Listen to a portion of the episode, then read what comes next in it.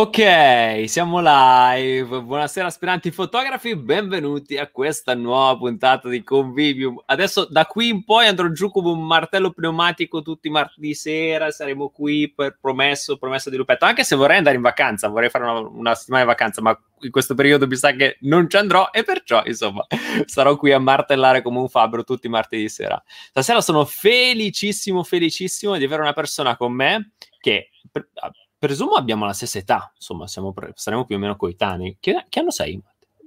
Io 83.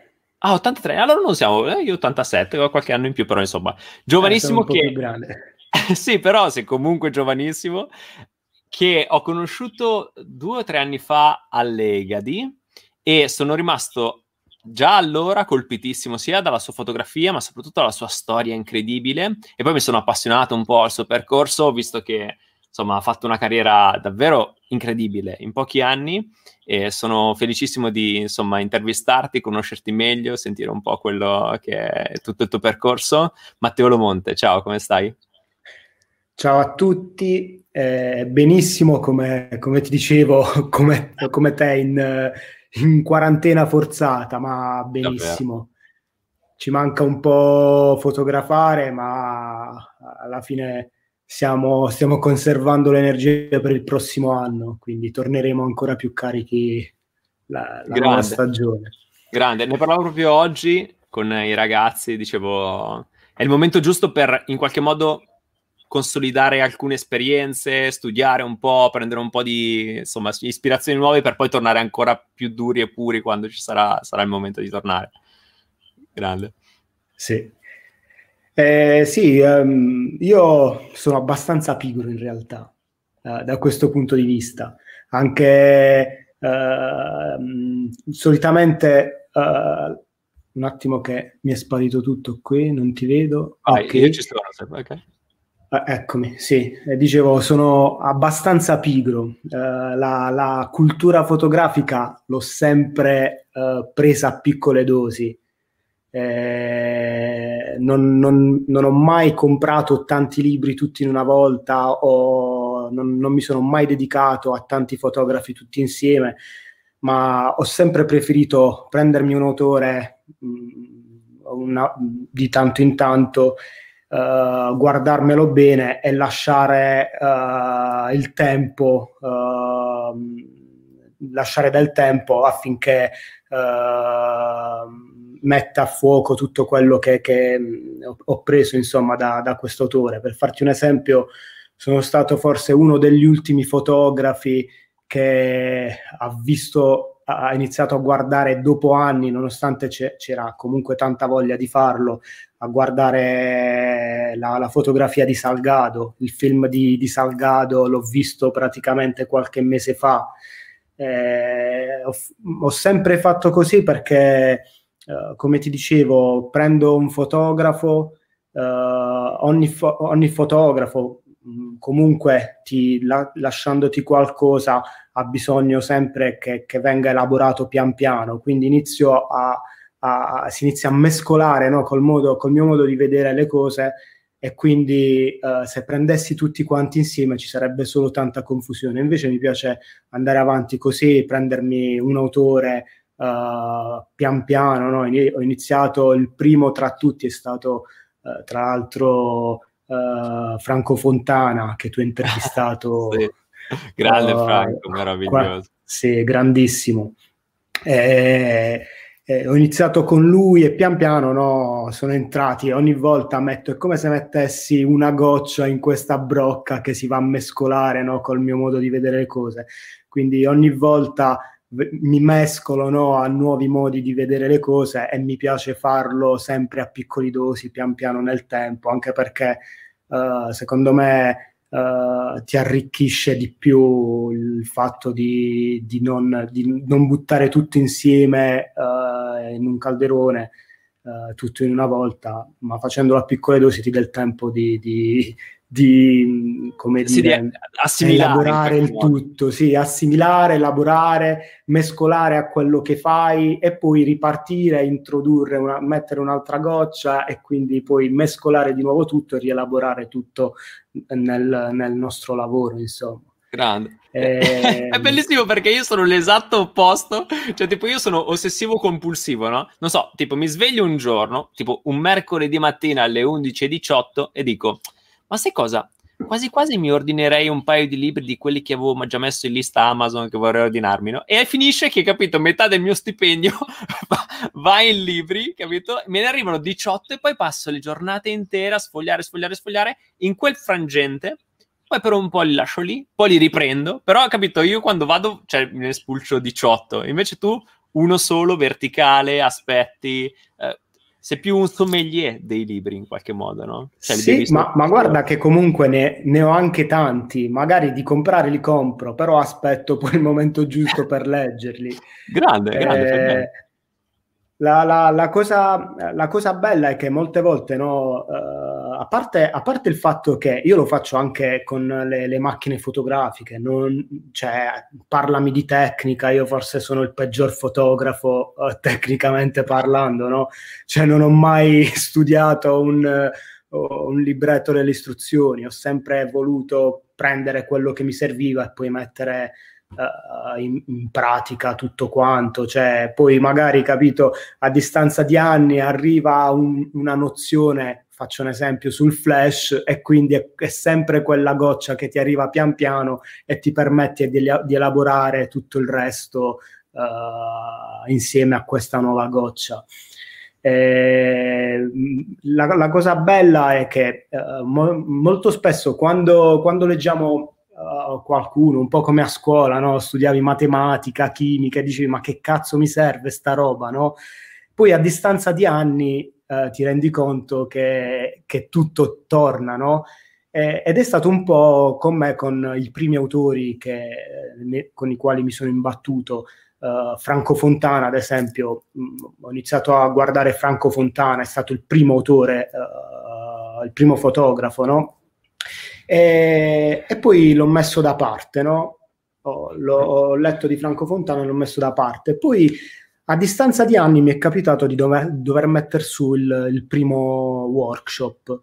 E quando ho messo sul primo workshop ho fatto un percorso a ritroso per capire no, quali erano stati gli autori uh, che, i, nei, uh, nei, quali mi ero imbattuto, no? che poi erano tornati in quello che facevo perché ho sempre eh, pensato che tutto quello che, che buttiamo fuori, uh, cioè sostanzialmente è una elaborazione di quello che abbiamo visto, a volte uh, consciamente, a volte inconsciamente. E io mi sono reso conto che facevo comunque alcune cose senza sapere il perché, no? Fino a quando poi facendo, mettendo su questo workshop, mi sono reso conto che avevo praticamente preso alcune cose che avevo visto in Fontana e riportate nel matrimonio, nel matrimonio aggiungendo uh, appunto la coppia. E, mm, questo uh, è, è, successo con Fontana, come con uh, Berengo, come con Alex Webb. Ora non è presunzione perché anzi è il contrario, cioè è, è un modo per essere grato no, a, a chi prima di me ha fatto, ha fatto qualcos'altro, no? Però mi sono reso conto che se non avessi, se non mi fossi imbattuto uh, in, in, queste uh, immagini, in, in, queste storie, no? Oggi non avrei fatto quello che poi uh, ho fatto, è stato tutto frutto di un vissuto pregresso e di uno studio pregresso che poi inconsciamente, lo, il più delle volte inconsciamente, ho ributtato fuori attraverso alcune immagini. Certo, tra l'altro eh, ci, riflettevo proprio prima mentre parlavi, oggi una ragazza mi ha scritto una mail, eh, chiedendo, carinissima, chiedendomi un consiglio su un libro di tecnica fotografica che io, insomma, che io potessi consigliarle per imparare della tecnica fotografica. Ecco. Allora, eh, ci sono rimasto lì un attimo a pensarci. E poi ho pensato che se me l'avesse chiesto, non so, un anno fa, gli avrei consigliato un libro di tecnica fotografica tipo alla Michael Freeman, no? Cioè, non so, l'occhio del fotografo. Sì, sì, sì. Che sono interessantissimi. Ce l'abbiamo tutti.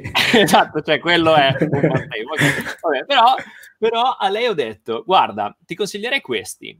Se vuoi, guardateli. Però se proprio dovessi consigliarti oggi un libro, è cerca di capire tra gli artisti che ti piacciono quale senti che per te ha più richiamo, comprati un suo libro e, e immergiti nelle fotografie. Secondo me quello è il modo migliore per apprendere in qualche modo. E devo dire che per me ha fatto cos- cioè, funzionato così. Mi sono reso conto che i veri salti nella fotografia li ho fatti quando ho acquisito non tanto la tecnica o delle regolette così, ma quando mi sono immerso nelle fotografie, come dicevi tu benissimo, ho fatto sedimentare e poi in qualche modo sono riuscite dopo rielaborate con anche un po' la mia visione, no? Ed è un processo sì. interessantissimo da fare. Sì, sì, sì, sì. Io, uh, oltre ai libri di fotografia, uh, cioè la mia grande ispirazione cioè quello che mi permette poi di elaborare e di tirar fuori è tutt'altro, sono libri uh, motivazionali, corsi motivazionali. Grande, sì, perché questo aspetto anche. Se, eh, eh, se non ci fosse stato, stata questa parte motivazionale, io credo che oggi non, non, avrei tirato nulla fuori di quello che avevo visto, magari l'avrei tirato di, di, in maniera diversa.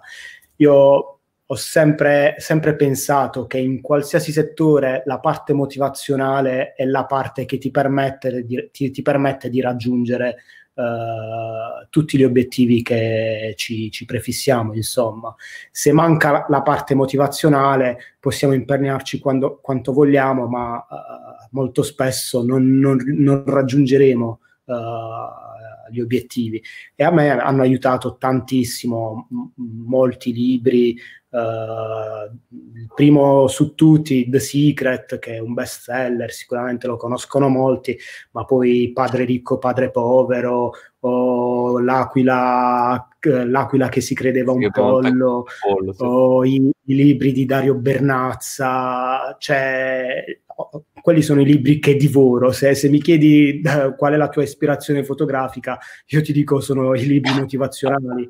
o, uh, guarda, per assurdo, per assurdo la, la, la, cultura fotografica è un po' indietro rispetto a tante altre cose.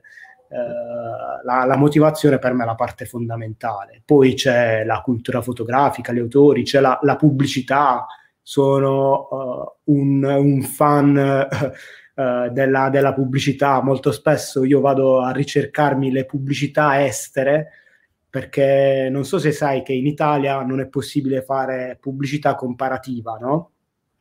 Eh, mentre no, nel, se, se vedi, sì, non si può fare pubblicità comparativa, quindi ah, parlando sì, dire, della eh, concorrenza. La Coca-Cola è molto più buona rispetto alla Pepsi. Sì, alla Pepsi. In America invece è, è la base, c'è qualcosa di, di fondamentale nella, nella cultura uh, pubblicitaria, no?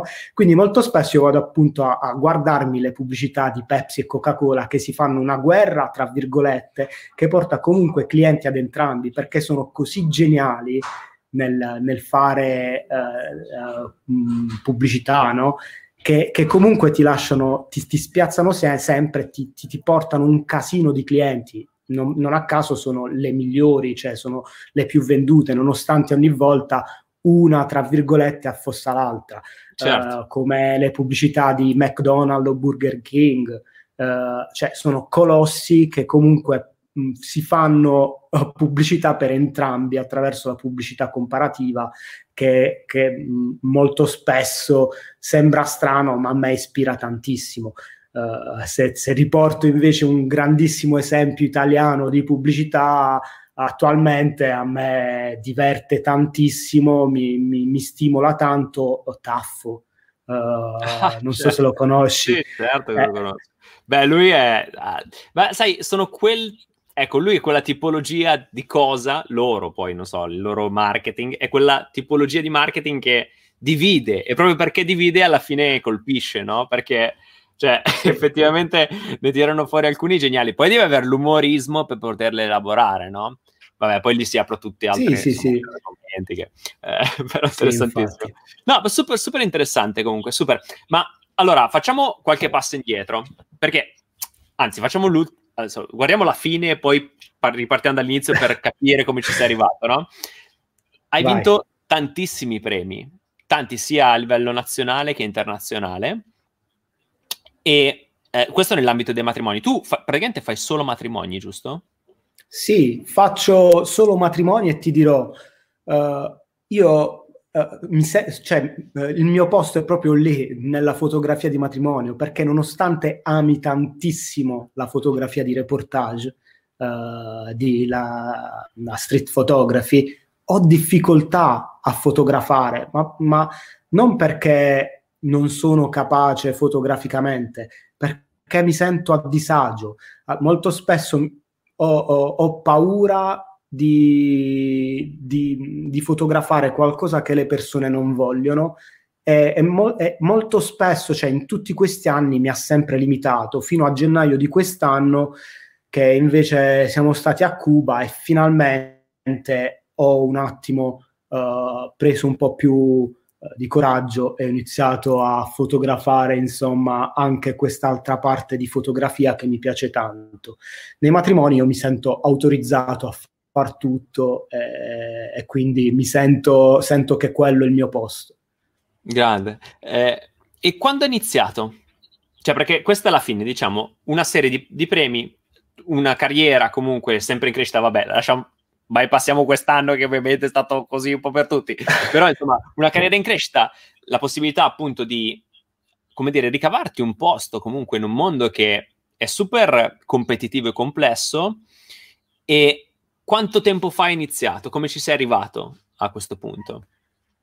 Allora, ehm, praticamente io ho aperto partita IVA nel 29 dicembre 2014, ho fatto il primo matrimonio nel 2015.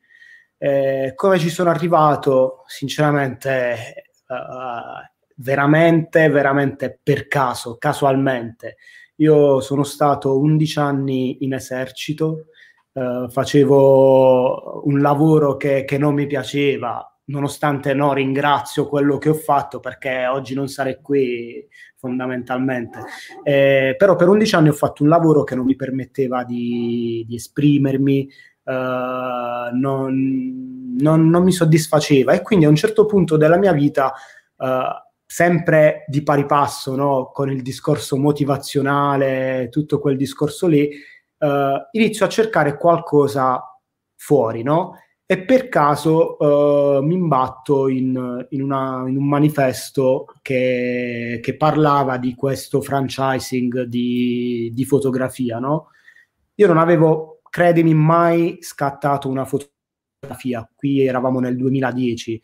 Cioè, per me la fotografia era proprio un, un, un, qualcosa di sconosciuto. E, e quindi inizio a, mm, iniziamo a informarci e, e, nel 2010 apriamo questo franchising di oggettistica, di gadget fotografici. Io non, ha, non, non avevo ancora scattato una fotografia. E, tant'è che pensa che ho iniziato a capire eh, veramente il, il, valore della fotografia e quanto è importante per me e, e quindi eh, va fatta con una certa etica, no? Quando, eh, quando, è venuta a mancare mia mamma eh, nel 2009, eh, mi sono reso conto di non avere neanche una fotografia eh, con lei, no? abbracciato con lei, a parte la classica classica fotografia di compleanno dietro una bottiglia di Borsche, una di Fontana Fredda e la torta su, sul tavolo. Non avevo fotografie con mia madre. Lì ho capito uh, di, di quanto era importante la fotografia, di quanto potesse essere importante quello che io uh, sarei andato a fare da lì a qualche anno, no?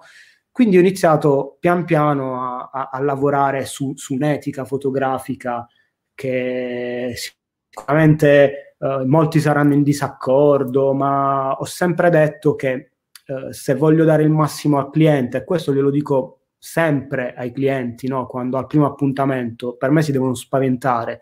Se si spaventano e superano il primo appuntamento, possono essere miei clienti. Io ho sempre detto ai miei clienti, io lavoro per me, dopo lavoro per voi.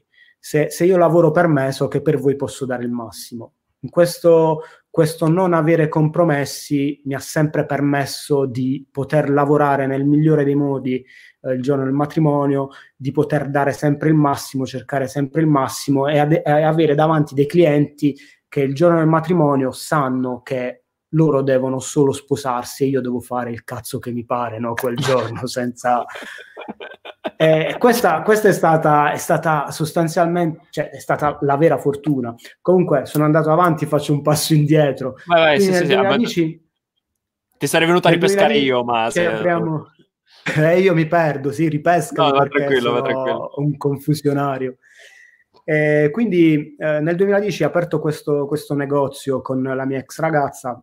Eh, inizia dopo un anno no, a dire: beh, inizio, fammi capire che cazzo, come cazzo si fotografa. No? E prendo la, la mia prima macchinetta lì e inizio un po' come, come tanta gente a fotografare gattini, fio, fiori, no?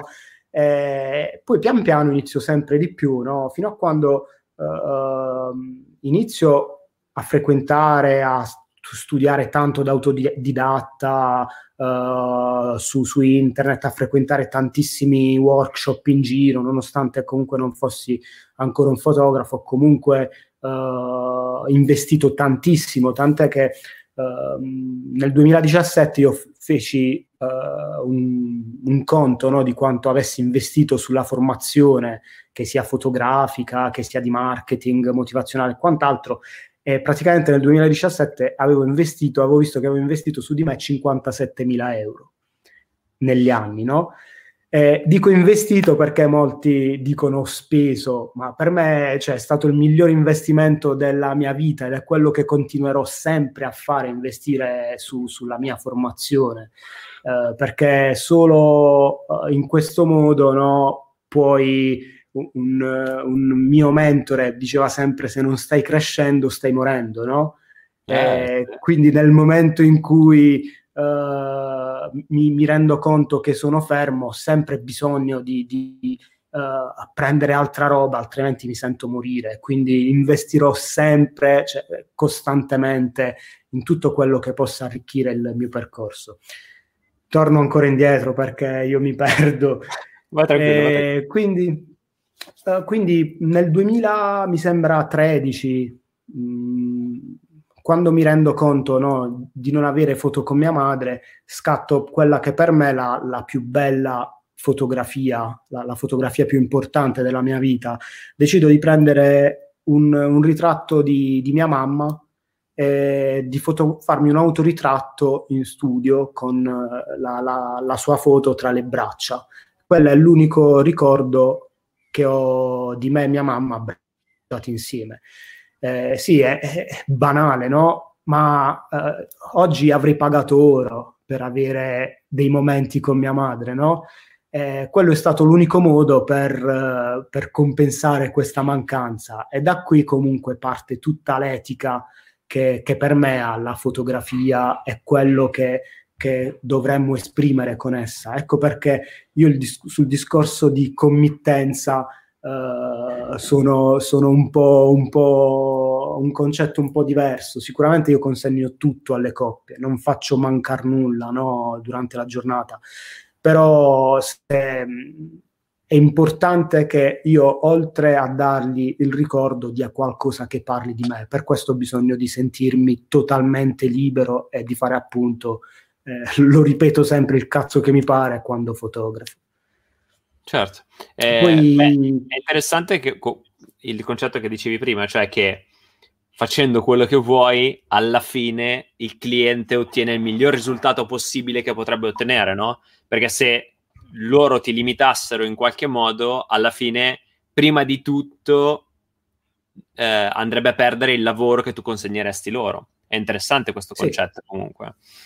Sì, sì, è fondamentale. Cioè, Uh, io se, se per, per, alcuni uh, non è fare il fotografo questo modo di fare, allora non chiamatemi fotografo, non mi interessa, cioè capito? Voglio, voglio fare veramente quello che, che, che mi va di fare.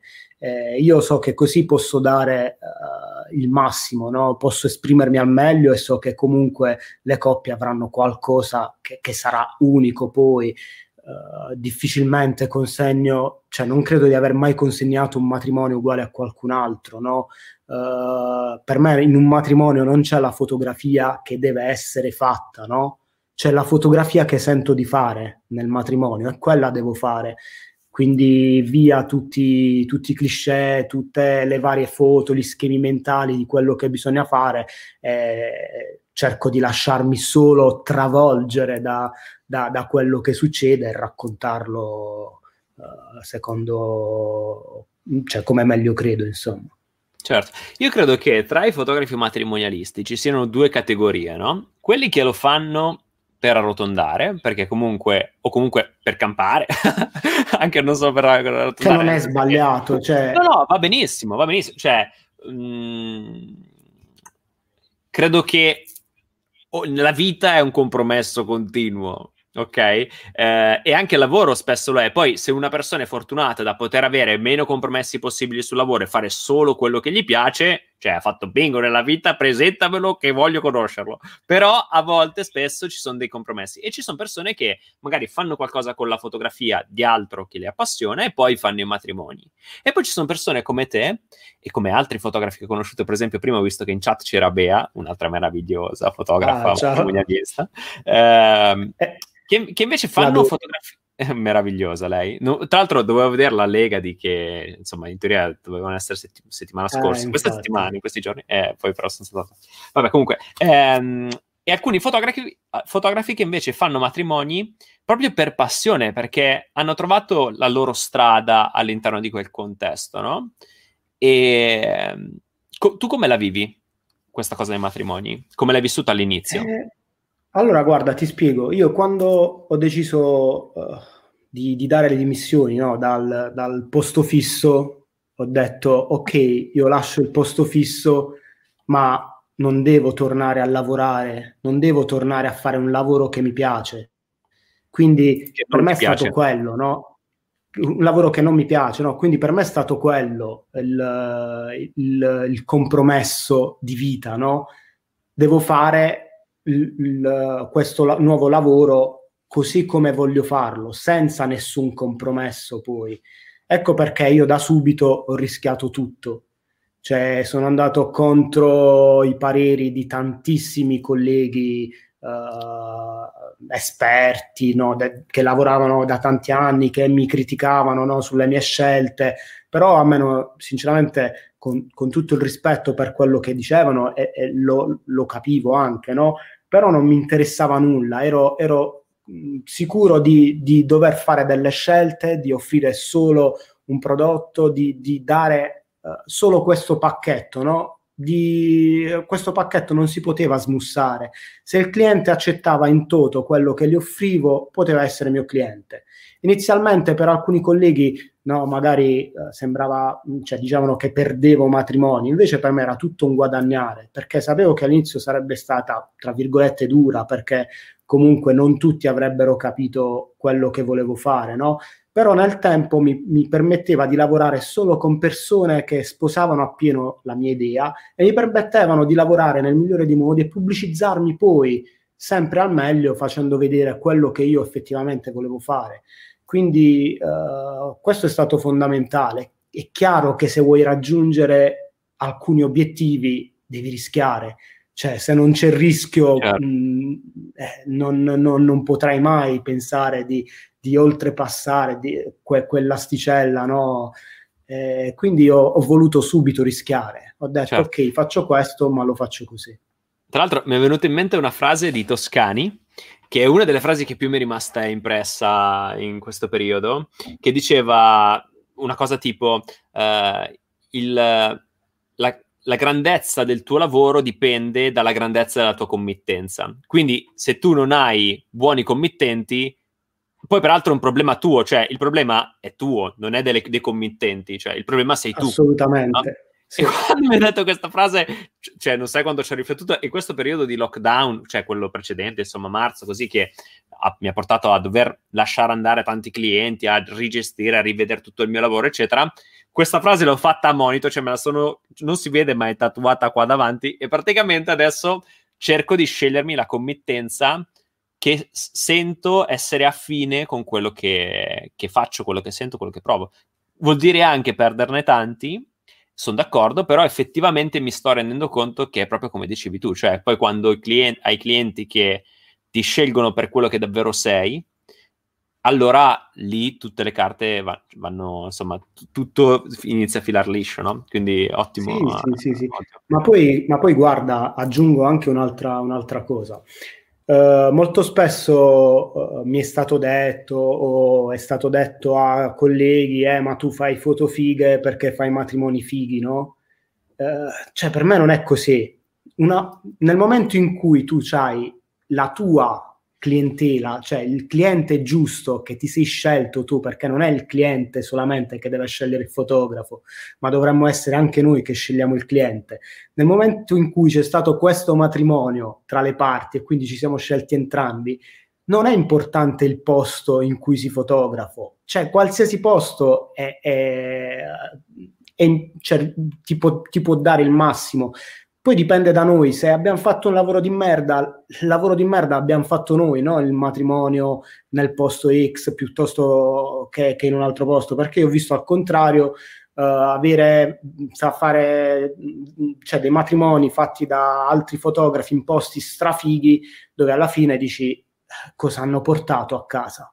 Eh, al contrario, mh, mi veniva detto spesso che comunque il matrimonio locale, chiamiamolo così tra virgolette, o il matrimonio a Napoli è complicato, no? Io invece adoro fare matrimoni in cui c'è tanta tradizione, eh, il matrimonio classico napoletano, il matrimonio classico pugliese, cioè io mi, mi, ci ritrovo benissimo quando lavoro con i clienti giusti perché poi eh, riesco ovunque a portare quello che mi interessa. Eh, quindi uh, la cosa fondamentale è appunto lavorare uh, su, sulla scelta, su questo matrimonio no? tra fotografo e cliente. Certo, che poi vabbè, il matrimonio non so, a me affascina tantissimo perché cioè, a me è capitato, non so se capita anche a te, poi ognuno, è be- bello anche che poi ognuno abbia il proprio modo di lavorare, cioè io ho parlato con decine di, mat- di, fotografi matrimonialisti e ognuno fa proprio quello che gli pare, cioè ha proprio regole diverse uno dall'altro ed è bellissimo. A me è capitato ogni tanto, non spesso, però ogni tanto mi capita di andare a fare dei sopralluoghi, no? Soprattutto perché spesso ci tengono gli sposi, quindi volentieri, magari se ho tempo, se ho spazio vado. E vado a fare i sopralluoghi, no? E allora penso, allora senti, quest'angolo qui potrei sfruttarlo così, questo qua potrei sfruttarlo, ah qui questa foto qua già la vedo già la vedo. Poi arrivo quel giorno e non so, tipo il sole dall'altra parte nevica a, ad agosto, cioè hanno demolito la villa e è entrata su un'altra di fianco ed è quella lì. Dici, ma come cazzo? Ogni volta è diverso, no? E la capacità del fotografo, secondo me, è proprio quella che dicevi tu, cioè immedesimarsi tanto nella situazione, farla propria e poi riuscire a cogliere le varie sfumature che si presentano sul momento. Poi è chiaro che a volte il contesto può aiutare, perché vabbè, cioè ci sta che ogni tanto il contesto possa aiutare, no? Però è proprio più la capacità del fotografo di interpretare la situazione, piuttosto che la situazione interpretare il fotografo. Sì, sì, sì, ma poi quello, guarda che quello è anche il motivo per cui io non ho mai fatto un sopralluogo. È sempre il discorso degli schemi, no? Che poi sì, se tu arrivi al matrimonio con degli schemi, ti, ti offuscano la vista perché tu pensi solo a quello che hai visto prima e devi fare e non ti fa vedere tante altre cose. Quindi è bello andare vergini no, al matrimonio e farsi trombare insomma al, al momento. No, che poi la cosa, la cosa, ancora più difficile è quando tu, per esempio, c'è un mio amico che uh, fa, è, è, diciamo resident, residente, no? Ha una location e quindi fa tipo, non so, in una stagione 10-15 matrimoni in quella location lì, no? Io dico, sai che deve essere difficilissimo perché continuare a reinventarsi nello stesso posto eh, poi è difficile, no? Eh, pa- cioè, insomma, devi, ave- devi, essere proprio immerso all'interno della situazione per reinterpretarla ogni volta in maniera diversa. Non è, non è per niente facile, cioè è un esercizio complicatissimo. Sì, sì, però Guarda, eh, sicuramente può essere difficile, ma dobbiamo considerare che comunque se ci concentriamo sui soggetti, le varianti sono infinite nel ah, nostro lavoro.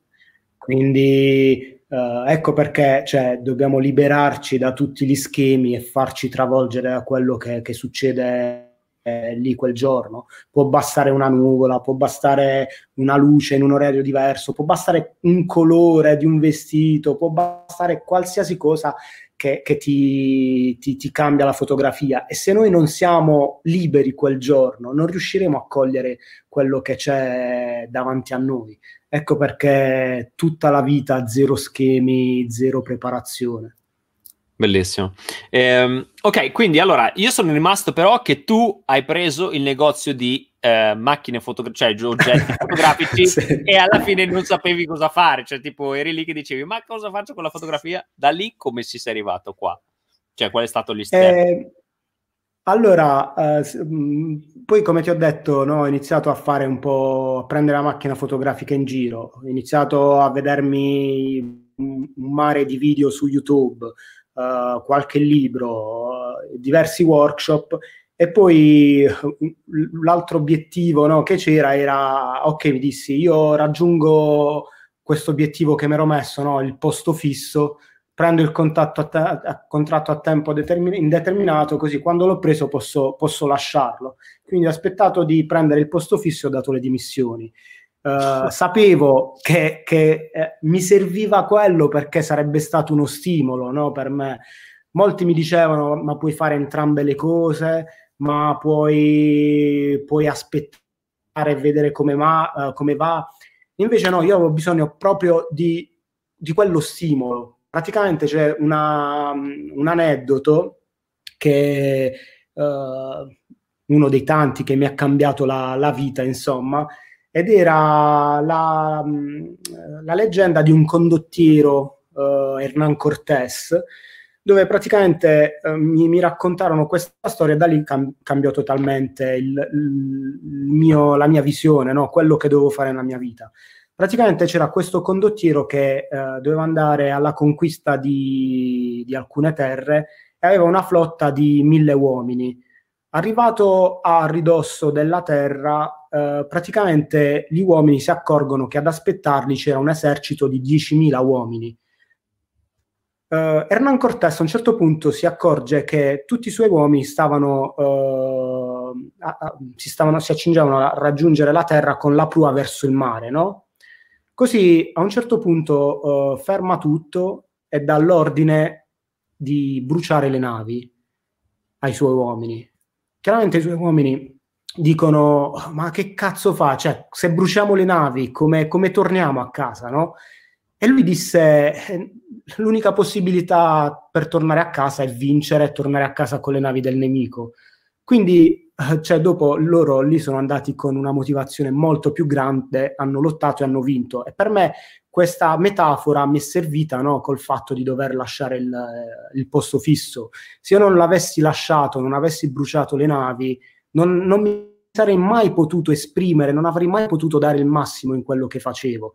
Così nel 2014 do le dimissioni, apro la partita IVA e, e inizio da zero. Non avevo mai fatto uh, matrimoni, tranne un matrimonio come secondo fotografo con un collega. E, e da lì parto da zero, faccio un salto nel vuoto, nel vuoto che ov- ovviamente da, da, incosciente, perché se ci ripenso oggi sono stato incosciente, no? E faccio i primi matrimoni eh, nel 2015, avevo sette matrimoni il primo anno e, e, lì è partito tutto.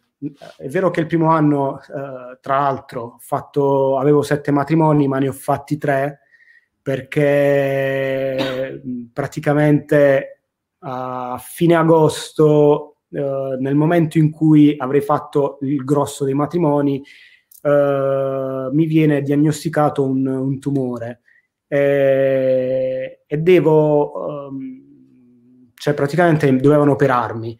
L'unica mia preoccupazione non era questa palla da tennis che mi trovano sull'intestino, no?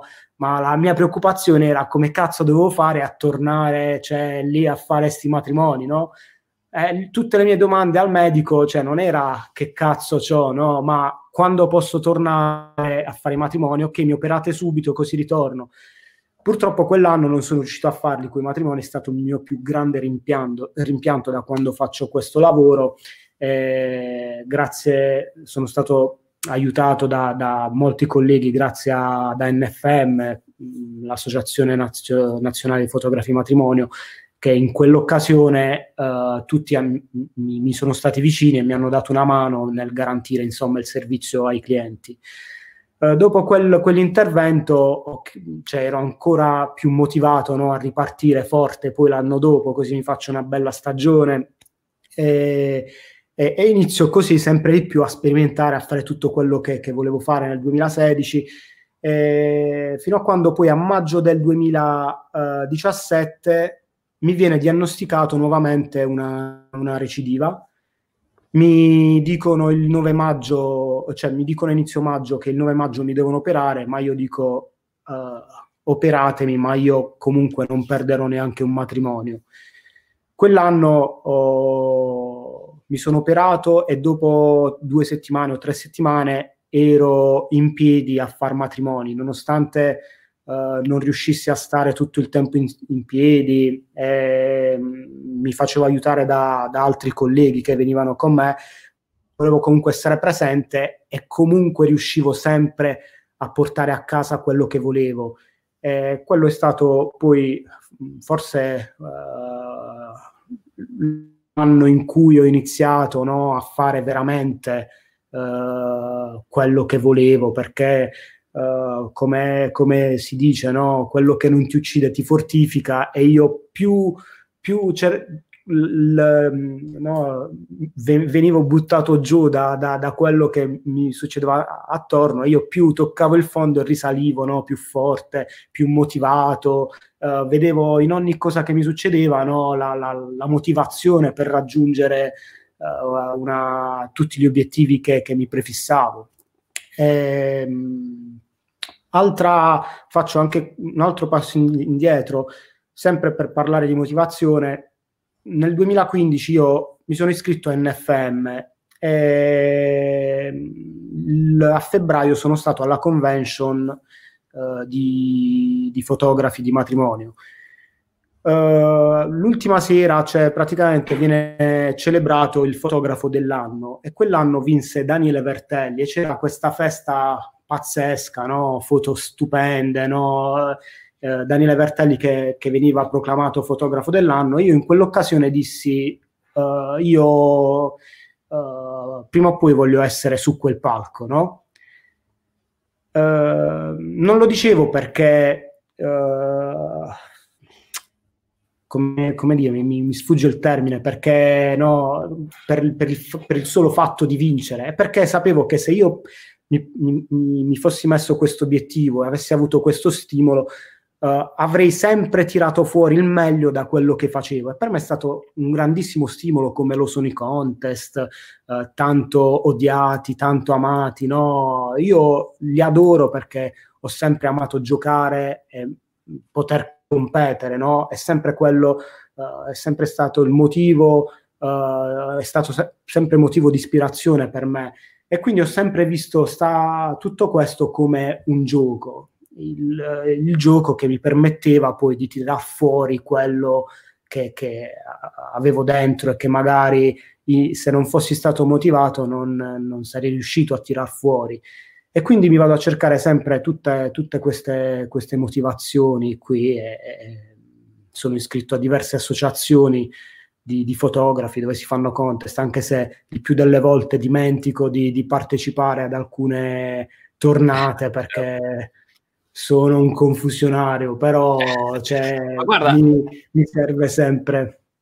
Eh, io mi sono iscritto Uh, da poco a NFM, cioè no, beh, da poco in realtà ormai no, perché sono, beh no, ormai sono quattro anni, però uh, i primi anni non partecipavo mai ai contest, ma non per altro, ma perché non partecipavo, cioè semplicemente non ci pensavo, non, non lo facevo, no? Poi la Elena Onti, che conosci sicuramente, uh, come no?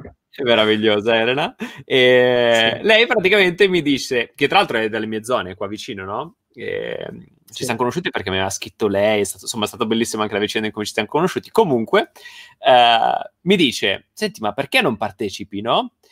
E allora mi sono messo anch'io a partecipare e tra l'altro, cioè, facendo l'album la sera prima, di notte, capito, con gli occhi alle 5 di mattina, con gli occhi gonfi, ho spedito l'album e, ed è stato quest'anno la prima volta che... No, l'anno scorso, mi pare, l'anno scorso la prima volta che ho partecipato. E, insomma, ed è stato divertente. Effettivamente poi lei mi disse una cosa che mm, mi porto dentro spesso, no? Il fatto di partecipare a un contest ti dà la, la possibilità a, comunque di metterti, come dire, alla prova per capire tu un po' a che punto sei, Uh, anche rispetto ad altri, no? O comunque, diciamo, di giudicare il lavoro che hai fatto, di tracciare una riga e dire, ok, fin qui sono arrivato a questo punto, bene, da qui riparto per arrivare al successivo, no? E poi comunque ti metti in un'ottica di anche autoanalisi molto forte. Effettivamente, quando ho preso l'album da fare, per, da consegnare, c'è stato proprio un processo di autoanalisi che mi è servito tantissimo, indipendentemente dal fatto che poi sia andato bene o male, peraltro è anche andato abbastanza bene l'album, sono stato felicissimo, non me l'aspettavo, però...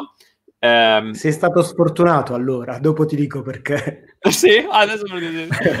Però ecco, è stato un esercizio che a me è servito tantissimo e da quella volta mi sono detto no, cioè se si para davanti un contest ci voglio andare, voglio partecipare. Dimmi. No, ti, ti, dico che sei stato sfortunato perché io la, la, più grande benedizione l'ho avuta da una bastonata praticamente. Ah, okay. a, alle Egadi un po' di anni fa, eh, 2016 mi sembra, 2015, che era il primo anno che facevo matrimoni, c'era un contest interno no? dove bisognava mandare un matrimonio con 20 immagini, non, non, non ricordo bene. E, e, poi praticamente venivano selezionati i 10 migliori matrimoni e durante una delle ultime sere fa- veniva fatta la finale, le votazioni della finale in diretta di questi 10 matrimoni. No?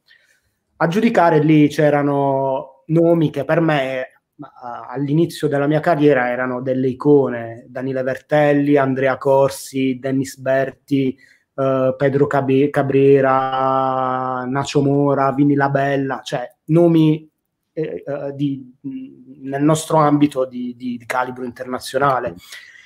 Allora, praticamente uh, iniziano a commentare, ricordo il primo commento che fu quello di Dennis Berti, che praticamente su una scala da 1 a 5 mi dà 3 e, e dice io non, non, riesco a capire se un fotografo che eh, lo fa da tanti anni e quindi non ha capito un cazzo di come eh, si post produce oppure un fotografo che è iniziato da poco e tra due anni spaccherà i culi.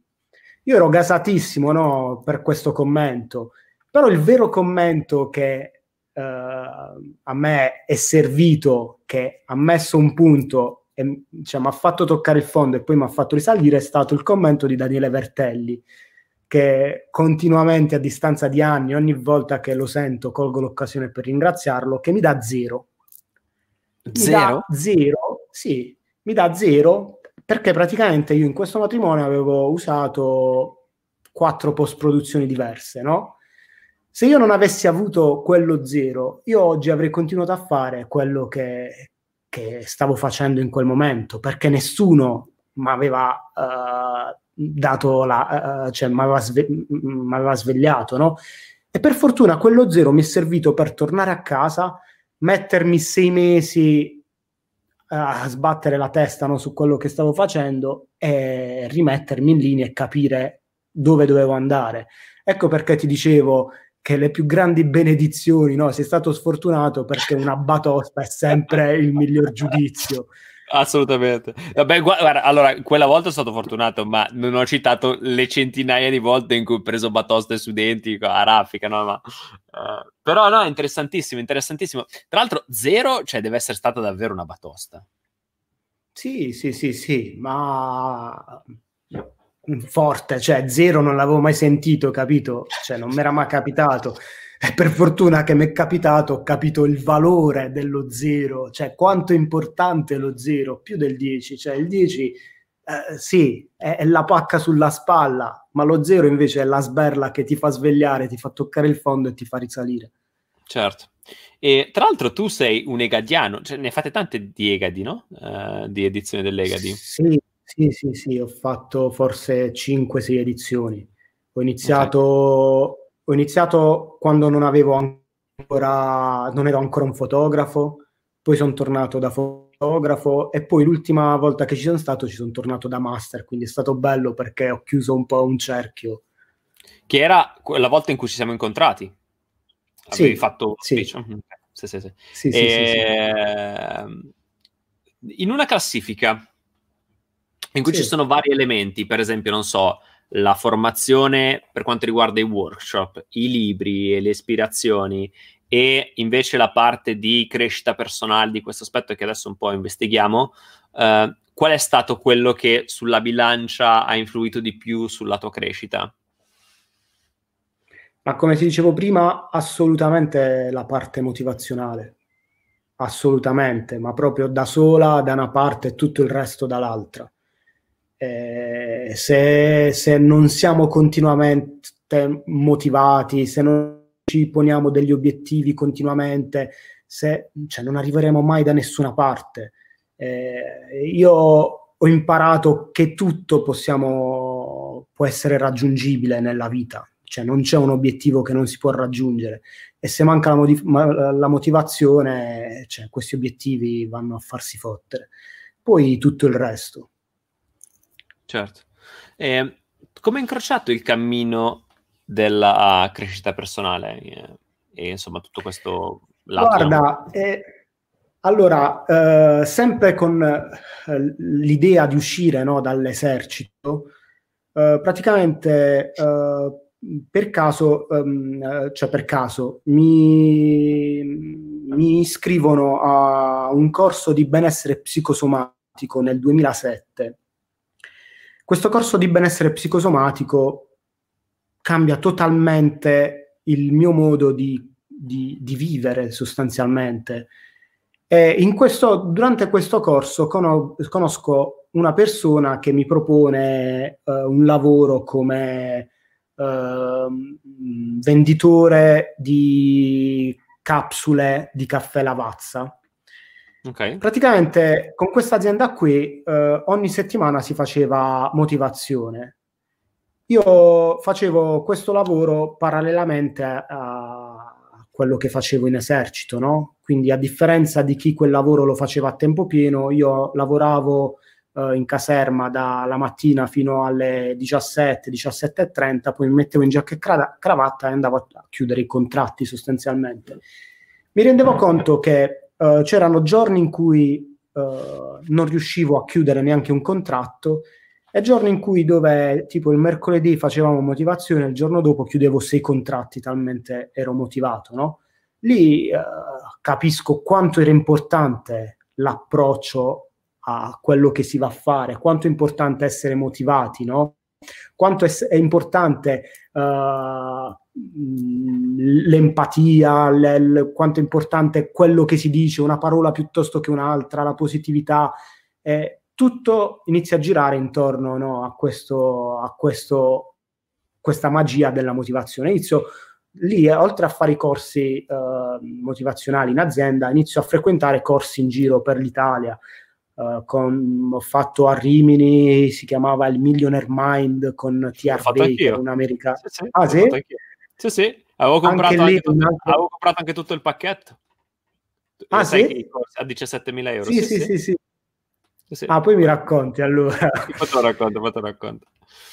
E lì, no, altra motivazione, altra carica, quindi sempre più motivato a dover cercare la mia strada. Inizio a fare, a leggere tanti libri, corsi sulle colorazioni della voce di, di Ciro Imparato, che è un doppiatore televisivo Insomma, sì, eh, purtroppo mh, mm, è venuto a mancare un po' di anni fa, però era strepitoso, cioè lui che, che ti faceva capire che la voce ha delle colorazioni, no? In base a come tu colori la voce, la voce puoi ottenere uh, quattro uh, risultati diversi, no? E nella vendita per noi era fondamentale, no? Eh, quindi no, inizio a essere uh, affascinato da questo mondo, inizio a comprare un mare di libri, a trovare tutti i corsi in giro, a frequentare e il tutto pian piano lo inizio ad associare poi a quello che è stata insomma la, la fotografia e ogni cosa che ho fatto nella mia vita insomma.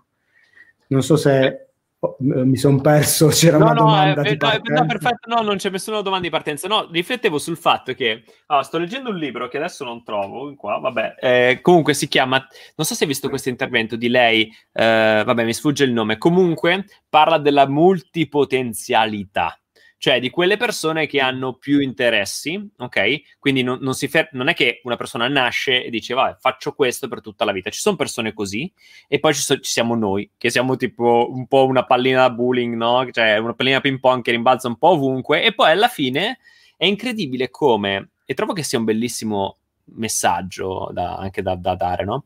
Trovo come a volte tu passi anni facendo una cosa che in qualche modo non senti tua, ok?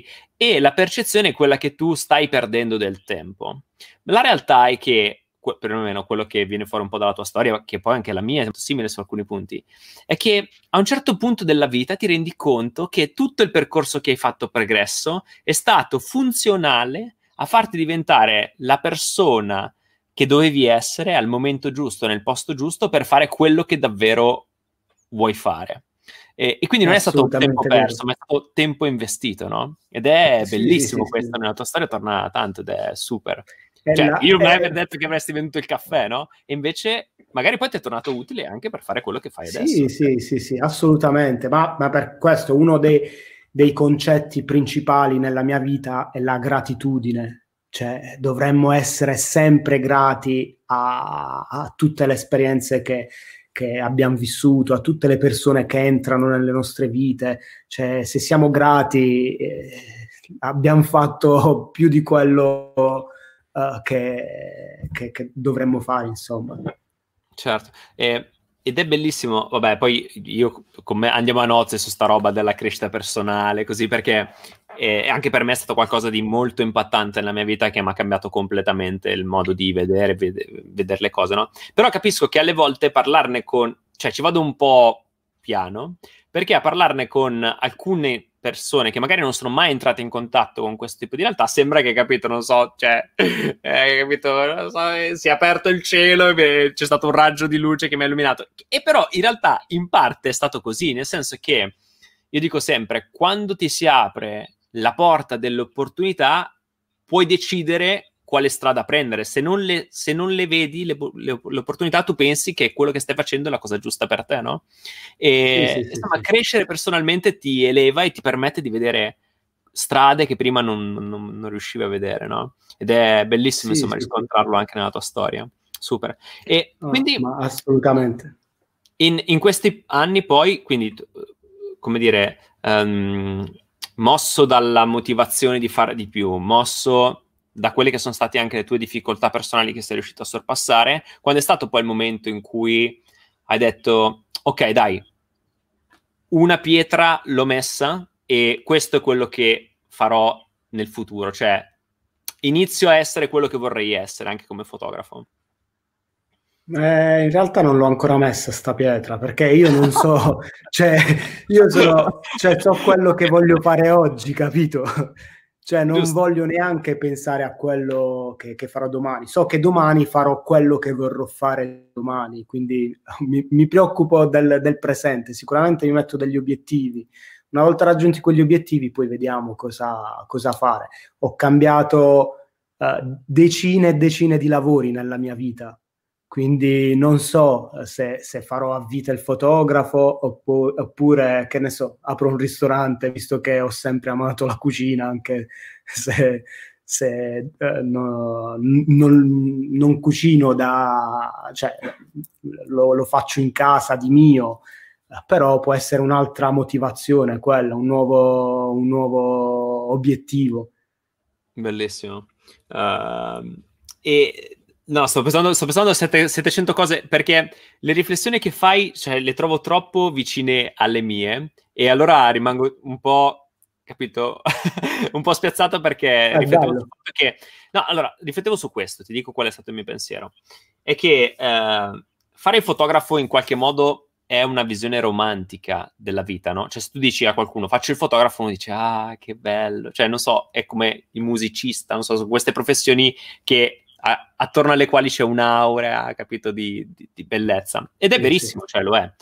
Però è bello quando uno che fa il fotografo affermato, che comunque si è costruito un suo nome, una, un suo, ha un suo spazio ben definito, dica, però non lo so se poi lo farò per tutta la vita. Cioè, adesso io l'ho costruito, mi piace, mi fa star bene, però io non so se mi farà star bene domani, no? Magari, magari cambierò. E, e, cioè, ci vuole coraggio dire una cosa del genere, perché tanti ambiscono a una posizione per mantenerla per tutta la vita e poi invece c'è chi costruisce, demolisce, ricostruisce, demolisce, ricostruisce, perché quello è un po' il senso, no? Essere sempre in sì, movimento. Sì. No, ma guarda, io, io, credo che ci vuole più coraggio a far qualcosa che, che non ci piace fare, no? E farla per tutta la vita piuttosto che magari eh, andare verso nella direzione che in quel momento credi sia la più giusta. Quindi per quello dico, per me sarebbe normale continuare a fare quello che voglio fare in quel preciso momento. Se sento la necessità di cambiare, lo faccio senza pensarci ormai. Bellissimo. Ma senti, prima tu mi hai raccontato di, del tuo zero, ok? Sì. Cioè, di quando hai preso zero. Ok. Però adesso raccontami la prima volta che hai preso un 10, cioè, o comunque che ho avuto un riconoscimento che hai detto, wow, ok, questo non me l'aspettavo, bellissimo. Eh... Ma per assurdo, cioè, vedi, ecco perché dico, lo 0 ti resta impresso, lo ricordi, no? Il 10 invece devi far mente locale, no? Sicuramente quello il riconoscimento che più mi ha fatto piacere è quello in NFM nel 2018, diciamo, come fotografo dell'anno. Eh, lì chiaramente sempre per lo stesso discorso mi ero messo l'obiettivo qualche anno prima, quindi poi quando l'ho raggiunto è stato bellissimo anche perché eh, l'unica associazione a cui tengo particolarmente, le altre sono eh, associazioni in cui partecipino per contest e quant'altro. NFM invece è un'associazione di persone e quindi io mi porto dietro tutti i legami che si sono creati con queste persone, quindi potermi poi uh, affermare eh, con loro, no? mm, per me è stato importantissimo, sempre per lo stesso discorso che facevo all'inizio, dove dicevo tutto quello che facciamo no, uh, è frutto di, delle persone che abbiamo vissuto, di quello che abbiamo vissuto. Quindi io quando ho vinto in NFM sentivo che quella vittoria era arrivata anche grazie a tutte quelle persone che avevo conosciuto in NFM. Da quando ho iniziato quel percorso è cambiato anche il mio modo di fare fotografia con tutte le persone che ho conosciuto là dentro. E quindi per me forse quello è stato il, l'esperienza più bella uh, su tutte. Sì, ecco, devo dire che effettivamente questa cosa l'ho notata eh, quando mi sono iscritto in ANFM, che la gente all'interno... Allora, ANFM è un'associazione nazionale matrimoniali, fotografi matrimonialisti e um, ha al suo interno vari eventi, vari, insomma, vari punti di incontro e poi c'è anche un gruppo Facebook all'interno del quale ci sono tutti gli iscritti a NFM. Quindi quando ti iscrivi vieni, ti viene richiesto di poter entrare, se vuoi puoi entrare. Quando sono entrato lì, la, la sensazione che ho avuto è stata proprio che cioè, tutti si conoscessero, tutti amici. E poi ogni volta che si andava a un evento di fotografia, eccetera, tutti erano amici con tutti. Ed è bellissimo trovare un ambiente sì, sì. in cui comunque eh, non c'è competizione, ma c'è stimolo reciproco a migliorarsi, è davvero bellissimo. Infatti mi sono trovato subito super bene, è super interessante. Sì, no, la, la, competizione c'è ovunque, ovunque ci sono, c'è chi la pensa diversamente, però è come sempre quello il discorso, no? da ogni esperienza prendi tutto quello che c'è di positivo e io di, di cose positive, di persone positive ne ho conosciute tantissime eh, ed è bello poi quando uh, alla fine persone che vivono a centinaia di chilometri da te inizi a reputarli amici anche se ti senti una volta l'anno o cioè sono nate delle amicizie così forti che uh, alcuni sono diventati veramente dei punti di riferimento nella, nella vita. Uh, quindi per me NFM è quello è un'associazione fatta di persone che, che poi mi ha aiutato a crescere nel, nel mio lavoro. Grande. Tra l'altro adesso ho visto che facendo delle interviste anche Silvia Roli e Elena Onti su all'interno del gruppo di NFM. Sì, in contemporanea? No, eh, no, no, non adesso... non adesso, adesso, cioè adesso in questo periodo. Ah, ok. Ah, sì, sì, sì, no, sì no, hanno no, fatto... Sì, sì, sì, sì. Meraviglioso. Eh, tra l'altro, Ilaria dice, raccontare i giorni felici delle persone è bellissimo. E eh Sara dice, sono andata ora a vedere il profilo Instagram di Matteo e sono rimasta colpito dal modo teatrale quasi irriverente di fare, foto- di fare fotografia a un matrimonio. Fantastico. Grazie Sara. Ale chiede, Alessio Carot- Carrozzo, eh, la relazione fotografo-coppia sposi si potrebbe cam- chiamare empatia o simbiosi?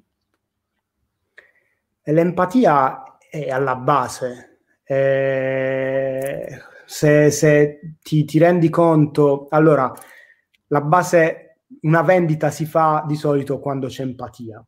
Uh, a me insegnavano Uh, io entravo in casa delle persone con la borsa e dovevo fare contratti da 2000 euro di capsule ca- di caffè in un periodo di crisi mh, totale, il 2008, no? quel periodo lì. Quindi per molte persone, per molti colleghi era impossibile uh, vendere 2000 euro di caffè in quel periodo. E, e la vendita era basata sull'empatia, quindi ci insegnavano che chiaramente quando entravi in casa le prime cose uh, in comune che trovavi dovevi, uh, dovevi iniziare a pa- parlare da, da, quelle cose, no? E a volte dicevano anche scherzando, se parli di calcio, eh, lui è della Juve, sei anche tu della Juve, se dell'Inter sei anche te dell'Inter, no? Però questa è un po' per far capire il concetto uh, di empatia, no? trovare delle cose comuni eh, che vi accomunano e quindi parlarne. Nel nostro lavoro il rapporto tra coppia e, e cliente è basato sull'empatia. Se, se non c'è empatia, eh, come dicevamo prima, a volte è, è meglio lasciar perdere un cliente, tante, tanto ne verranno altri eh, più giusti, piuttosto che lavorare con delle persone uh, in, con, cui, con, con, le quali non si è in, in, empatia. Quando dicevo prima il discorso anche io preferisco spesso fare matrimoni con coppie locali, uh, matrimoni tradizionalissimi. E anche questo perché spesso io lavoro con, uh, con clienti uh, che conosco il giorno del matrimonio, eh, perché mi arrivano tramite una wedding planner o perché ci sentiamo solo via mail e non c'è modo neanche di fare una Skype call. Quindi spesso arrivo il giorno del matrimonio e manca l'empatia e molto spesso mi rendo conto che nonostante il matrimonio è bellissimo, ti limiti a, a raccontare quello che succede. Quando c'è empatia invece c'è sempre qualcosa in più nel, nel risultato finale, perché non lo so come spiegarlo, è tutto più magico, tu ti senti nel posto giusto perché ti senti accettato anche dalla coppia, la coppia sa che al matrimonio c'è la persona giusta che sta raccontando il matrimonio, quindi tutto è perfetto. Quindi molto spesso uh, quello, um, uh, cioè, l'empatia è la parte fondamentale nella, nella scelta di, di la chiusura di un contratto, no? secondo me. Assolutamente, sono d'accordissimo. E tra l'altro la capacità di lasciare andare Uh, magari un cliente che può anche essere un matrimonio remunerativo, ma un lavoro remunerativo che però non è adatto a te, libera posto per un lavoro migliore che sicuramente arriverà nel futuro. Cioè, io ho notato questa sì, cosa che sì, sì. Anche, proprio anche in questo periodo così particolare, no? È diverso. Eh, ho deciso che cioè, lavoro solo con un certo tipo di clienti, solo a un certo tipo di budget, cioè insomma ho cambiato alcune cose e devo dire che effettivamente ho perso tanti clienti, però me ne sono entrati altri nuovi molto più interessanti rispetto a quelli che avevo prima, eh, con idee anche molto più simili alla mia. È incredibile come quando tu ti metti ma, questo come, come paletto. Sì, sì, sì, ma, ma, ti renderai conto che sarà sempre di più. Uh, se inizi a lavorare in questa direzione, sarai, sar- avrai sempre più la tua clientela. Si dice sempre che noi abbiamo i clienti che ci meritiamo, no? Eh, Quindi sì. tutto, quello, tutto, quello, che facciamo. Mh, oggi ci conoscono tutti attraverso i social, quindi il modo in cui ci facciamo vedere, il modo in cui parliamo con le immagini, tutto quello che facciamo porta ai clienti che ci meritiamo. È, è inutile no, sentirsi un pesce fuor d'acqua in una situazione, far vedere quello e poi arriva un matrimonio che non è il tuo, no? Quindi secondo, do, dobbiamo effettivamente far vedere quello che siamo. Sentivo, uh, io seguo un po', un, un po' tutti alla fine, eh, uh, so che, che, tanti lo odiano, lo detestano, però io seguo anche Gianluca Vacchi. Eh, e, l'altro, l'altro, giorno lui parlava di una cosa e diceva eh, i miei social funzionano perché io faccio sui social quello che sono effettivamente nella vita reale, no? Quindi eh, tutto funziona perché io faccio vedere quello che sono. Molti, molte persone non funzionano in quello che fanno perché vogliono far vedere altro, no? Quindi poi si, si ritrovano a vivere in un, in un, contesto che non è loro e quando sei dentro comunque non puoi dare il massimo perché non è il tuo contesto. E questo per far riferimento al discorso dei, dei matrimoni. Facciamo vedere solo quello che piace a noi. Facciamo, eh, eh non facciamo vedere mh, mm, fotografie che magari possono essere belle per altri, però ti portano fuori dalla tua strada, perché poi finiremo per attirarci sempre di più matrimoni simili a quelli e a lavorare sempre peggio perché non riusciremo più ad esprimerci uh, come, come, vorremmo. Ecco perché ti dico, sicuramente più passa il tempo e più avrai sempre la, la clientela giusta per te se lavori in questo modo. Ti faccio un esempio, inizialmente eh, entravano in negozio da me il, il, primo anno, i primi due anni, delle persone che mi chiedevano uh, quanto al chilo costassero le mie foto a un certo punto non è più entrata questa gente. Chi viene da me, chi mi scrive uh, le mail perché comunque cerca quello che vede su, sui social, quello che io faccio vedere. Quindi diciamo che già si è creata una scrematura ed è più facile trovare dei, clienti, dei, dei clienti che anche se non conosco più in, saranno più in empatia con me il giorno del matrimonio. Certo. Bellissimo. E, um, ho un'ultima domanda. Volevo chiederti questo. Lato, il tuo lato marketing, quello che hai studiato, lato marketing, insomma, così, quanto poi ti è tornato utile quando ti sei messo a contatto con una clientela nel mondo autonomo? Perché questo aspetto del marketing, dell'imparare a promuoversi, dell'avere anche coscienza di se stesso tanto da potersi presentare in una determinata maniera, vedo che non solo nel settore della fotografia, nel settore degli autonomi in generale, spesso è sottovalutato, a volte snobbato, a volte messo lì della serie, ma io non sono bravo a promuovermi, però tu come la pensi? Eh no, cioè è, è, è la base, è la base quello. Uh, se, se, se, non riusciamo a, dar, a, raggiungere determinati obiettivi, iniziamo a farci delle domande, a capire dove noi stiamo sbagliando. Io quello che, che mi porto dietro da, dal marketing è proprio questo. Uh, ogni volta che io non, non, chiudo un contratto che magari avrei voluto chiudere, uh, inizio a capire, a, a, riguardarmi tutto quello che ho fatto, a capire cosa, cosa possa aver sbagliato, no? con, uh, con quel cliente. Eh, perché è facile dire non erano miei clienti o è facile dire no a trovare qualsiasi alibi, qualsiasi scusa. Cioè, l'unico modo per poter crescere è capire ci stiamo pubblicizzando nel giusto modo, stiamo interagendo con le coppie, con i clienti nel giusto modo. Se non abbiamo raggiunto un, un obiettivo che per noi uh, sarebbe stato uh, importante. Cosa abbiamo sbagliato, no? Uh, perché non, non, abbiamo raggiunto quell'obiettivo. E dico questo perché una volta io, quando uh, vendevo caffè, c'è stata una situazione dove sono arrivato in una casa dove Uh, arrivo lì e dopo aver iniziato a parlare, uh, questa coppia qui non beva caffè. Quindi, cioè, cosa c'è di peggio di un cliente che non beve caffè quando tu devi vendere caffè? Ecco questo. È, è come andare da una coppia che non si sposa e tu sei lì per, eh, per, per vendere un matrimonio. Eh, capito? Eh. Quindi immagina quanto invece è più semplice per noi chiudere un contratto, quanto sarebbe più semplice chiudere un contratto. In quel caso, praticamente, io avevo talmente lavorato bene sull'empatia, avevo venduto talmente bene me stesso che alla fine loro stessi avevano trovato le giustificazioni a quell'acquisto.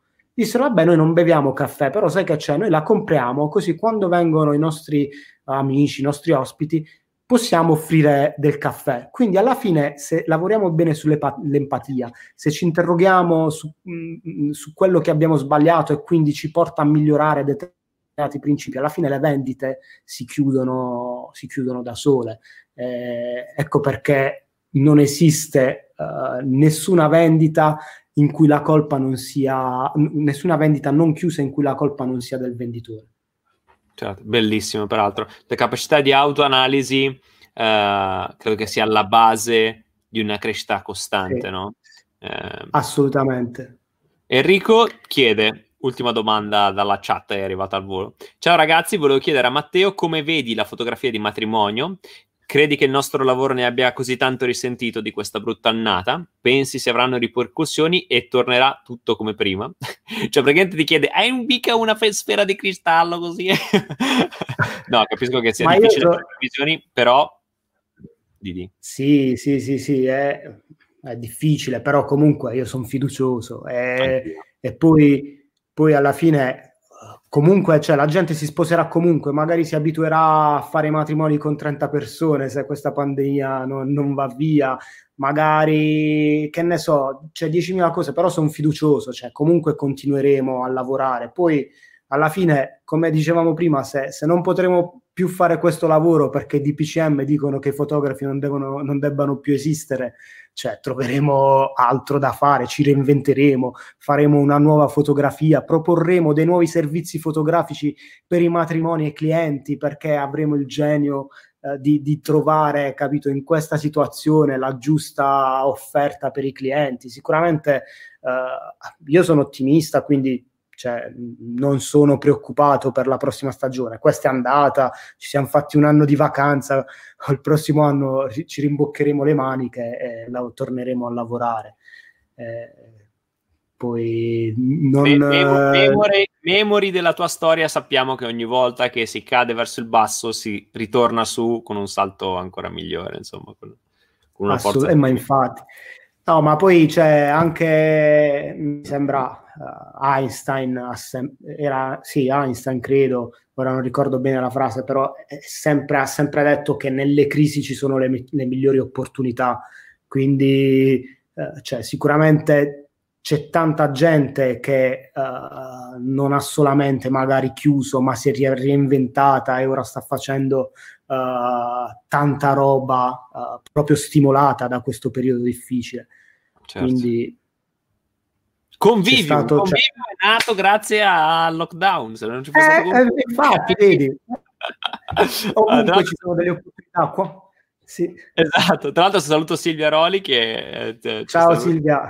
Ciao, meravigliosa. Eh, ok, allora, Matteo, io ti ringrazio, è stata una bellissima intervista, ero... Fe- cioè, e sapevo già, conoscevo un po' della tua storia, adesso conosco di più. Eh, sono stato felicissimo che tu ci sia stato perché credo che tu possa essere di grandissima ispirazione per tantissime persone, eh, sia per i fotografi di matrimonio che vogliono affrontare una carriera, insomma, fa, farsi strada come hai fatto tu in questi anni, ma sia in generale per le persone, perché credo che una storia come la tua sia proprio di ispirazione per le persone a prescindere, non, solo per i fotografi. Quindi io di questo ti ringrazio tantissimo di aver condiviso con noi la tua storia. Grazie davvero. E di solito finisco con Vivian con tre domande semplici, abbastanza okay. semplici in realtà. Allora, la prima è un libro che consiglieresti? E su questa, cioè, proprio te la servo così sul piatto d'argento. Eh, però non consiglio un, un, libro fotografico. Ok, ci sta. Io co- consiglio The Secret. Ok. Eh, va bene, ho parlato prima, però insieme a The Secret uh, associate nu- un nuovo concetto nel vostro lavoro, fate il cazzo che vi pare se volete raggiungere gli obiettivi. Grande, ottimo. Sì, tra l'altro quel, quel libro lì, tu pensa che è entrato nella mia vita due volte. Una volta tantissimi anni fa, ai tempi non leggevo molto, adesso sono un, let- un buon lettore, però ai tempi non lo ero e mi incuriosì tantissimo, però poi l'ho perso di vista, forse lo diedi a mia madre, poi non so, non, non mi tornò più, insomma, una roba del genere. E poi una volta, tu pensa, eh, fuori da, beh, noi abbiamo qui il Tigros che è un supermercato, eh, arrivo e c'era lì un libro abbandonato, no? Ah, tipo, guardo, prendo Red Dead Secret, faccio, ah, The Secret, ok. Allora lo apro, perché cioè, mi guardo in giro, non c'era nessuno, lo apro, e c'era dentro un biglietto e c'era scritto, se hai trovato questo libro e tu ottienilo, e leggilo e poi regalalo a qualcun altro. Fighissimo, no? Eh. Allora poi sono tornato a casa, l'ho preso, l'ho riletto e poi l'ho rimesso fuori da un altro, insomma, in un altro posto e... Eh, insomma, figo. Meraviglioso, meraviglioso. Figo, sì. Ma, ma, ma, guarda che i libri, uh, cioè molto spesso cioè, anche i libri hanno bisogno di essere letti nel momento giusto. Io capisco che magari The Secret su di me ha avuto quello effetto perché c'era quel determinato periodo e c'era quel momento in cui io decisi di abbattere tutti i pregiu- pregiudizi, affrontare e leggere qualsiasi cosa, no? uh, privo di preconcetti uh, applicare tutto quello che, che, leggevo e metterlo in pratica e poi magari, magari, dare un giudizio. E lì è stata la fortuna no, di, di, leggere questi libri. Quindi uh, a chi decide poi di, di, leggere The Secret, abbandonate qualsiasi preconcetto, mettete in pratica tutto e poi tra dieci anni magari ci risentiamo e, e ne parliamo. Grande. Uh, poi una serie tv o un film che consiglieresti? Tra l'altro è arrivata una certa Miriana Lomonte. Ah, è mia sorella. è di parte. Non, non, so perché, ma immaginavo fosse tua sorella così su due piedi. No, quindi un film o un'intervista, eh, un'intervista una, una, serie che consiglieresti? Una serie... Uh... Allora, una serie che mi ha colpito, tant- mi è piaciuta tantissimo, sia perché è storica, sia per uh, la fotografia perfetta in ogni, ogni singolo frame, è The Crown, la storia sulla ah, okay. regina Elisabetta. Vabbè, interessante. Mia nonna l'ha visto. cioè, che adesso io ti ah, guardi... No, sembra, sembra, brutto, cioè, se, mia nonna, devi sapere che è una divoratrice di libri, di audiolibri, di serie tv, perché le ho comprato l'iPad quello, cioè, gli ho comprato, gli ho, dato, gli ho dato il mio iPad mini e tutti mi dicevano, ma perché gli ho dai cosa se ne fanno? Gli ho detto, no, lasciate fare che eh. le insegno due robe a Audible, uh, Netflix, uh, Amazon Prime, cioè è, è, una divoratrice seriale di serie e cose e lei ovviamente solo storiche, cioè solo reali storiche e mi ha detto, eh, guarda, vabbè, ma... è molto bello. Ok, va bene. Però io spero, di, io spero che all'età di tua nonna sia sempre al passo come lei. No, cioè, secondo me cioè, sarebbe la cosa più... Incredibile. Ah, cioè, ma guarda che anche a leggere, proprio leggere i libri, cioè è devastante. Ogni tanto le porto giù le pigne di libri, tipo 5-6 libri, arrivo a fine settimana e dico, allora nonna, com'è? Riprendili, non li leggi? Li ho già letti tutti. come? Quello due volte? Ma come? Cioè io non... Ma come come hai fatto? È incredibile, incredibile. Vabbè, eh, ultimo invece, ultima domanda. Un oggetto sotto i 10 euro che consiglieresti a, ai fotografi, ma è semplicemente una persona che pensi possa essere importante per, per una persona utile? Un oggetto sotto i 10 euro. Sì, lo so che questo mette sempre in crisi tutti. Però sono queste le tre domande. Ma che sia utile per far fotografia, intendi? Allora, puoi scegliere, sì, puoi scegliere che sia utile per fare fotografia o semplicemente un oggetto sotto 10 euro che pensi possa essere utile a una persona, a un fotografo. Mette sempre in difficoltà. sì. Si è sentito il suggerimento? Però eh, puoi dirlo lo stesso. Sì, c'è Federica, c'è Fede, Federica qua che lei no, è, è, è No, perché siamo sempre nel, eh, nei mercatini dell'antiquariato, no? E ogni okay. volta che troviamo degli oggetti, eh, però sì, vabbè, sicuramente, capito, lì troviamo tanta roba che ti può aiutare nella fotografia, però mi sembra troppo banale. Eh, c'è tanta, io di solito, guarda, io, io ho comprato anche di roba, no? Che aiutasse, che, però di solito vado sempre più mh, scarico i matrimoni e cerco di trovare lì sul posto uh, un mare di oggetti che mi servono, anche perché questo ti permette di avere sempre degli effetti diversi. Se invece ti porti sempre esatto. dietro il, il, prisma o sempre dietro la fractal lens, ogni matrimonio avrai sempre la stessa luce. Però se, se io più che, che un, sotto i 10 euro, io consiglio di andare sempre a lavorare e trovare degli oggetti a costo zero che vi permettano di, di ottenere uh, tanti risultati diversi. Grande, grande. Matteo, io ti ringrazio, è stata una bellissima intervista davvero. Io ringrazio te, è stato un piacere, te l'avevo detto, è, il, è uno dei salotti più belli uh, dell'on- dell'online. Grazie, spero di vederci presto appena poi insomma questa situazione si risolverà. Saluto Fe- Federica anche, eh, carinissima. L'ho vista prima passare via. sì, sì. Niente, ci, ci, vediamo presto. Spero davvero che insomma di riuscirci a vedere, ma sicuramente sarà così. Insomma, l'anno prossimo sarà uh, davanti, davanti, a una pinta. Esatto, esatto, bellissimo. e chiudo con il commento di Marita Columbro che dice: Solo un pazzo non ti chiamerebbe fotografo. Comunque, le tue foto sono spettacolari. Mai visti matrimoni così fighi.